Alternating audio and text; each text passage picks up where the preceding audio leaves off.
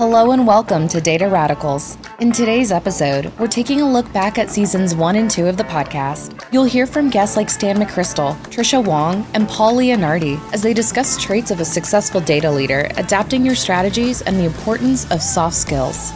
This podcast is brought to you by Alation. The act of finding great data shouldn't be as primitive as hunting and gathering. Alation Data Catalog enables people to find, understand, trust, and use data with confidence. Active data governance puts people first so they have access to the data they need with in workflow guidance on how to use it. Learn more about Alation at A L A T I O N dot com. In the episodes of Data Radicals, a major theme has emerged. In the last two decades, data experts have been elevated to leadership roles. It's exciting evidence of the value of data and the importance of data culture at any organization having a seat at the executive table offers both potential and peril. Take it from NewVantage Partners founder Randy Bean. What I see is that many chief data officers, in part because they're new in the role or they're new with the organization, they tend to overpromise or set expectations for things that are difficult to deliver and they don't have those tough arguments up front. Many of them are new to the C suite, so they don't realize how tough things can be when things don't go well. And also, many of their responsibilities have been carved out of the responsibilities of other executives, be it the CIO or perhaps the chief digital officer. So those executives are all on board and fully willing to support things as long as results are achieved. And when they don't see those results and they don't see them in a timely fashion, they, they lose patience and they feel that maybe they could have done better. So a level of resentment starts to build. So it's it's a pattern that I see often. So what do successful CDOs have in common? Randy elaborates those CDOs that are most successful quickly establish trust within business with business sponsors. They work with the business sponsors, each of the individual business sponsors, to identify what are the one or two or three most important things to them, or one, two, or three most important business questions, and see if they can solve those questions, even if it's with a very small subset of data, to begin to develop that relationship, that trust. When they repeat that trust, it starts to establish further deepens credibility and it starts to establish momentum. How do you build on this momentum? As Snowflake data strategist Jennifer Belissent notes, communication is key. Most of the successful CDOs that I talk to really see that as a big part of their role. And when you ask people, you know, what are the characteristics, what are the skills required to be a chief data officer, you know, to do this role, communication comes up as part of it. You know, it's business skills, it's technology skills, but it's also communication skills. And one of my favorite CDOs, he called himself the chief diplomatic officer because a big part of what he felt like he did was diplomacy. It was being the bridge across different stakeholders. It was negotiating to get access to data or prioritizing specific projects. Flexibility is also important. Jennifer summarizes this as the ability to play offense and defense about five years ago or so, there was all this talk about, you know, CDOs shifting from being defensive to offensive. That metaphor came from American football. The better metaphor of what a CDO really should be, it wasn't a shift per se. If you look at European football, the same team is on the field, they play defense and offense. And some of the best offensive players, you know, the strikers out there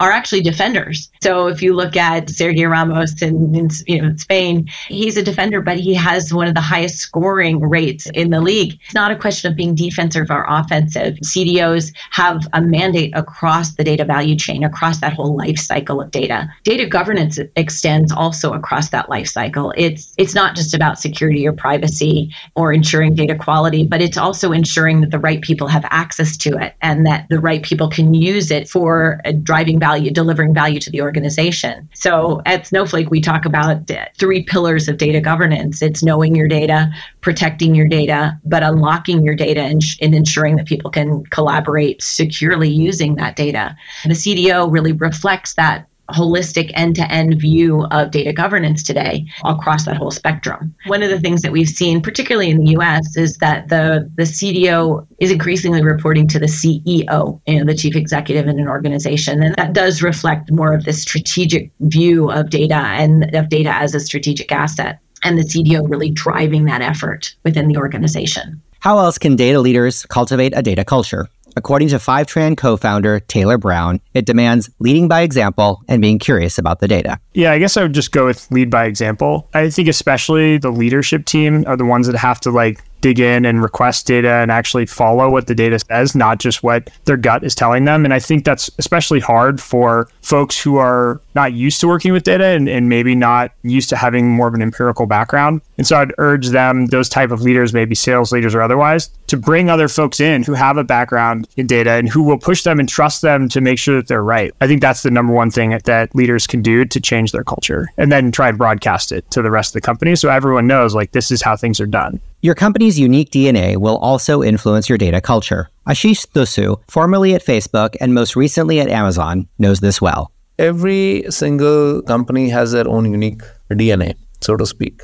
And Amazon's DNA is driven by our business came out from retail. Then we obviously created AWS two things which are common to those business. First, retail business is known for being run with high efficiency, so very very small margins. So you can see that culture dominate. Like frugality is one of our core leadership principles. Apart from many other leadership principles, that is something that we really really believe in, and that sort of comes in into play as far as Amazon is concerned. And I think those things are a little different from Facebook. Facebook back in 2011 was much more of a product driven company. Amazon, I feel, is a lot more of it's a machine. It's just an amazing, amazing piece of how you construct an organization to keep delivering innovations after innovations and you know markets after market. It's just amazing how this thing has been constructed. Facebook circa to 2011 was very data driven. Data was actually the center of their business. It still is in many ways. Amazon is known for being data driven. Some of our practices, internal practices have become like case studies around what it means to be a data driven culture. So that part is true. Both these organizations focused a lot on, on innovation. Amazon in the cloud has innovated and has really created the market there. Facebook obviously created the market as far as social networks is concerned, both from the product side in terms of what innovations were brought out on the product side, as well as creating a business out of it. Both of these organizations think big there's no incrementality, but a lot of think big is encouraged as to where you try to even question the current assumptions and current beliefs and see if they're going to change. And that's how the innovation wheel sort of gets spun in these organizations. When the data tells you that old strategies are no longer working, how do you respond? It takes humility to pivot and try a new tack. Take it from former General Stan McChrystal, who took over U.S. forces in Afghanistan. We like to say we change because a very brilliant leader comes along and visualizes the future. And I'd like to claim that that was the case and I did that, but that's just not true. The reality was I took over an organization that was the best of its kind in the history of the world. And that's, I know that's a fairly, you know, audacious statement, but the counterterrorist forces that the U.S. created in the wake of the failure of the Iran rescue mission in 1980, and it took about 22 years to get there, but by the time I took command of them in 2003, we were the best counter-terrorist force ever created. And yet, starting in the fall of 2003, what we found was this extraordinarily elite organization, purpose built to defeat terrorist networks, suddenly ran into a situation where we weren't just failing, we were losing. The skills we'd honed, the processes we'd perfected, suddenly were not fit for purpose in the new environment and really in Iraq against the organization that became known as Al Qaeda in Iraq, we found that this very different kind of entity led with a different operating principle, fueled by information technology and operating in a new, more complex environment in that situation was better than we were, was more effective than we were. And so it wasn't a case of, you know, the visionary saying, okay, we could be better. It was a case of a commander taking over, expecting to operate in the way we always had, just do a little bit better. And instead realizing we're losing. And so we've got to make a fundamental transformation in the middle of the fight. For Stan, that transformation demanded more data transparency. He took steps to act on new information faster and encourage more sharing of intel at all levels it's often you have data you don't know you have. When I first took command of the organization, and remember I'd grown up in it, so I'm not clean here, but suddenly I become the commanding general. And in October of 2003, I go over to theater, but particularly to Iraq to see how we're doing. And I go into the, the main base, which was outside Baghdad. I find this pile of garbage bags, plastic garbage bags. And I said, What is this? This was a place where we kept detainees and we had our interpreters. And they said, Well, that's intelligence materials. I said, What? And it was laptops and telephones and printed materials that had been captured on objectives where we'd gone and captured somebody, a bad guy, and we'd put all the stuff we captured and we'd send it down. And I said, Well, what's it doing here? And this this pile is like 10 feet high. And they said, well, when the interpreter, the translators have free time, we have them open it up and look and see if there's anything of value there. Well, intelligence is like fruit. It goes bad very, very quick. And so this stuff sitting there was literally like rotting fruit and very quickly it has no value. And we were putting our people at physical risk to go capture this material. Then we're taking this trove of data and we're just leaving it in a pile to rot because we didn't have the capacity or the focus, etc. So we started changing that. We started creating exploitation cells with translators and intel analysts. We started to be able to push it back to the United States for simultaneous translation and exploitation. We really created over the next couple of years a machine that did this that was extraordinarily fast and effective. But the effect was even stronger than you thought because instead of just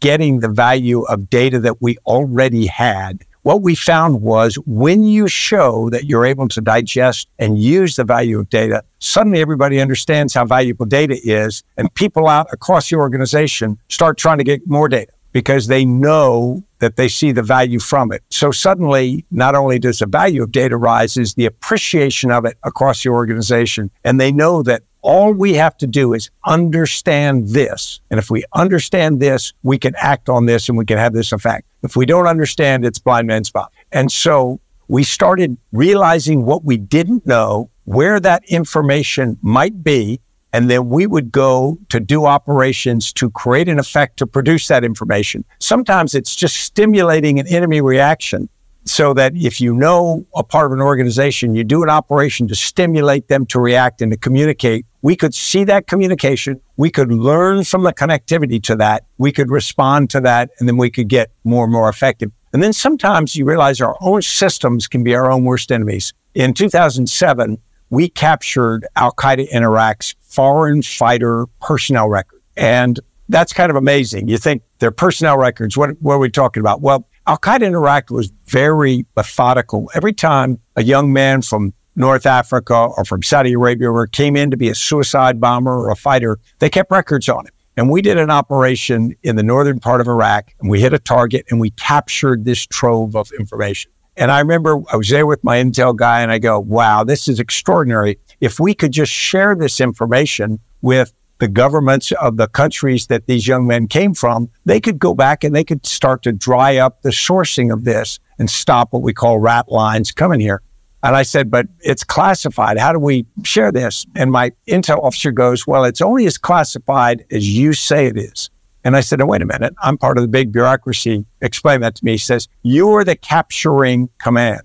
So you get to set the classification level. And I said, you're kidding. So I could say this is all unclassified. He said, you could. And I said, well, CIA might not like it. Other people might not like it. And he said they might not, but they would get over it. And so I said, great. It's unclassified. I mean, you say, well, wait a minute. McChrystal's giving away secrets to the enemy. It's their personnel records. They know what's in them. And also they know we hit the target. So it's not a newsflash there. But instead, we shared all this information from governments around the region with extraordinary effect. And so sometimes I make that point is we have data and for some reason we don't use it because we're used to not using it or we don't want to share it with somebody or we don't want to take the time to put it in context of what value it may have. By creating transparency, Stan freed up leaders to respond more quickly. He calls it empowered command, where teams at different levels make autonomous decisions. We see the basic concept in many areas like franchising or whatever, where local entities are empowered and encouraged to adapt to local conditions so that they can produce an outcome. But what's coordinated is the overall outcome. We together are trying to put together the jigsaw puzzle or whatever it is that the joint mission is. It's critical that everybody have a common understanding of that. And so Within that, though, if you can unlock people's ability to get it done, whichever way makes sense for them in their particular situation, you suddenly do two things. One, you get them to be much more suited to what's actually happening on the ground there. But second, they get a level of ownership. I found that if I told somebody to do a task, they might try to do that task, but if it didn't work, they'd say, hey, you know, the boss made a bad decision. But if I say, create this effect, whatever you have to do to do that, figure it out. They owned it because they felt a level of responsibility for what approach that they chose and it made it much stickier. You got a lot more initiative from them. You got a lot more energy and it's much stickier. And you also emerge identifying the kinds of leaders that become most effective for you. It's clear that humility and curiosity are essential for solid leadership. But what other traits do data leaders need? Digital transformation expert Paul Leonardi reveals three more skills all data leaders should master. We argue in the book, and I hope that we're pretty convincing about this, that you need to have approaches to three different areas to really be competent and skillful as a practitioner in the digital world. And the first is an approach towards collaboration that recognizes that the kinds of collaboration that we have with people is increasingly mediated by digital technologies. There are different strategies and skills you need to be successful communicating and interacting in that environment. And how we think about collaboration with machines is going to be part of that approach to collaboration. The second major approach is what we call computation. And this is the one that scares most people by its title because they think, well, like, do I need to be really advanced in non parametric statistics to understand how my company is operating? And I think the short answer is no. But what you do need to recognize is that we now operate in a computational infrastructure. And then the final approach is one that we call change. And the idea there is that, you know, we've often have this metaphor, I think, of change as something that punctuates an otherwise fairly stable existence. And that's just not the way the world works and hasn't for a while. And that certainly isn't going to in the future. That the rapid evolving nature of our tools and the increasing prevalence of and availability of different kinds of data means that we're in a constant process of change. And so we call this sort of transitioning, right? We're always transitioning kind of from one moment to the next. And how do we manage an organization and how do we manage ourselves in a way that respects the fact that change is a constant? And so we need to think through how we sort of create the culture of our organizations. We need to think through how we're deploying tools, kind of in the manner that you and I already talked about, and how we do things that respect the fact that change is, is a constant. So a digital mindset really encompasses how we approach collaboration, computation, and change. And that's what we talk about throughout the book. Not every data career path is the same. Some paths include multiple stops in the C suite. Mike Capone explains how he transitioned from a CIO role to becoming a CEO at Qlik? So, the way I did it was I built out my network. I found as many people I could who would mentor me outside of my immediate space. So, I got very friendly with some business people at ADP, who I'm still friendly with today. And I asked them first for advice and then later on for opportunities. You give me a shot at doing something that's a little bit far afield, whether be a data architect, I want to kind of work for you and your business. That's the best thing. And look, we're all introverted by trade, right? Like you don't pick writing code in a cube because you're very extroverted. So you got to push yourself and it's uncomfortable. It's, to this day, it's still uncomfortable for me. It doesn't feel that way as I jump on a podcast with you, but I still have to kind of psych myself up to be out there. But that's what you got to do. It doesn't come to you. You got to go to it. And even if you remain in a data focused role, remember that soft skills are important too. Consultant Tricia Wang stressed that as D makes up one third of CDO, data is only part of that role. The biggest thing that I think a leading data science leader should be investing in is not in the common C's of like categorization and like cleaning data. It's in the other C's, which is culture, communication, and customers and collaboration. So these are the C's that, you know, we really work with and it is actually genuinely hard to do. And your job as a chief data officer or a data leader in the company is, like I said before, data is only part of your job generating the quantification, right? To reflect back to the company. The other half is the leading edges around communication and helping the rest of your business, your business counterparts to understand the value of this in a way that isn't scary and where they can see that it actually is going to improve their business. Legendary Business Objects founder Bernard Liautaud knows a thing or two about leading a software company. He revealed his advice for leadership at an even broader level to me, a great software companies manage to create alignment, and that alignment is is basically communicated by you. And as you, if you're able to say, okay, this is what we're doing, you're creating that magnetic north. Everybody knows where the company is going. You yourself, you set the culture, so you lead by example, and you create an environment that enables people to achieve extraordinary things. Then your job becomes a lot easier because you don't have to tell people what they need to do. You just tell them just look up, and when you look up, you you look at the magnetic north, and then you know where you're going. Most people are going to make decisions without your input, but they just need to know where uh, the company is going, and if they know what their job is, where the company is going, they will make the right decision. And with everybody pushing in one direction, company is doing amazing things.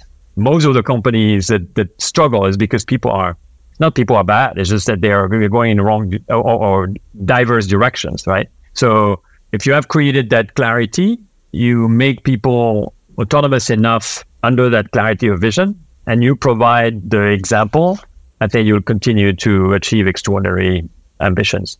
Jepson Taylor, former founder and AI evangelist at Dataiku, appreciates the burden of leading both a company and its people. Founders are inspiring. There's the hero template. They've got a vision. They've got people. They care. Founders care for their employees. They care a lot for them. Employees are family to them. I admire them. But I think having gone through the valley of suffering myself, I have a massive amount of respect for founders because they carry a weight that most people will never realize.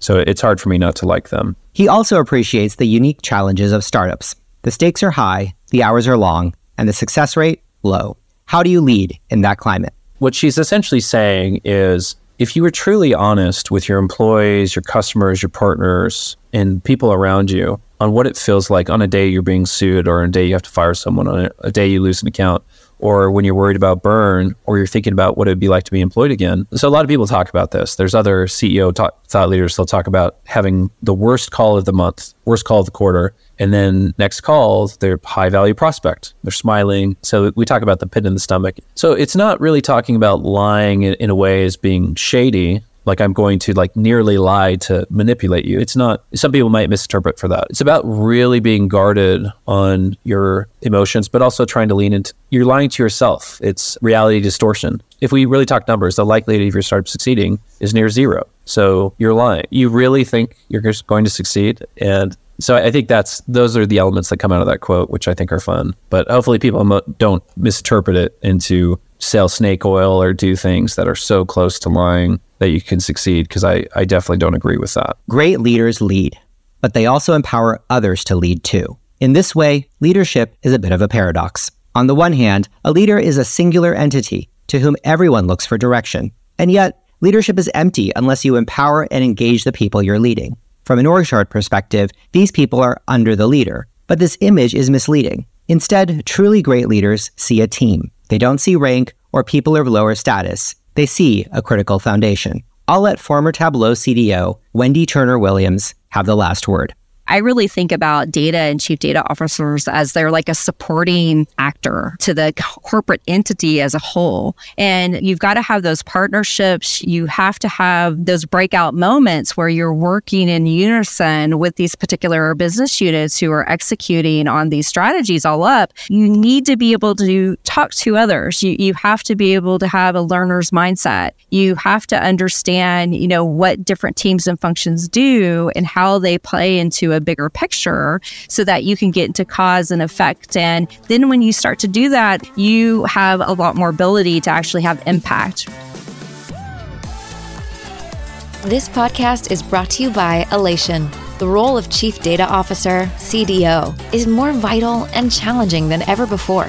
Alation offers a vision for building a strong data culture that empowers people to find, use, and trust data. Download the CDO's Toolbox Seven Tips for Building a Successful and Sustainable Data Culture. A white paper available at alation.com slash CDO tools.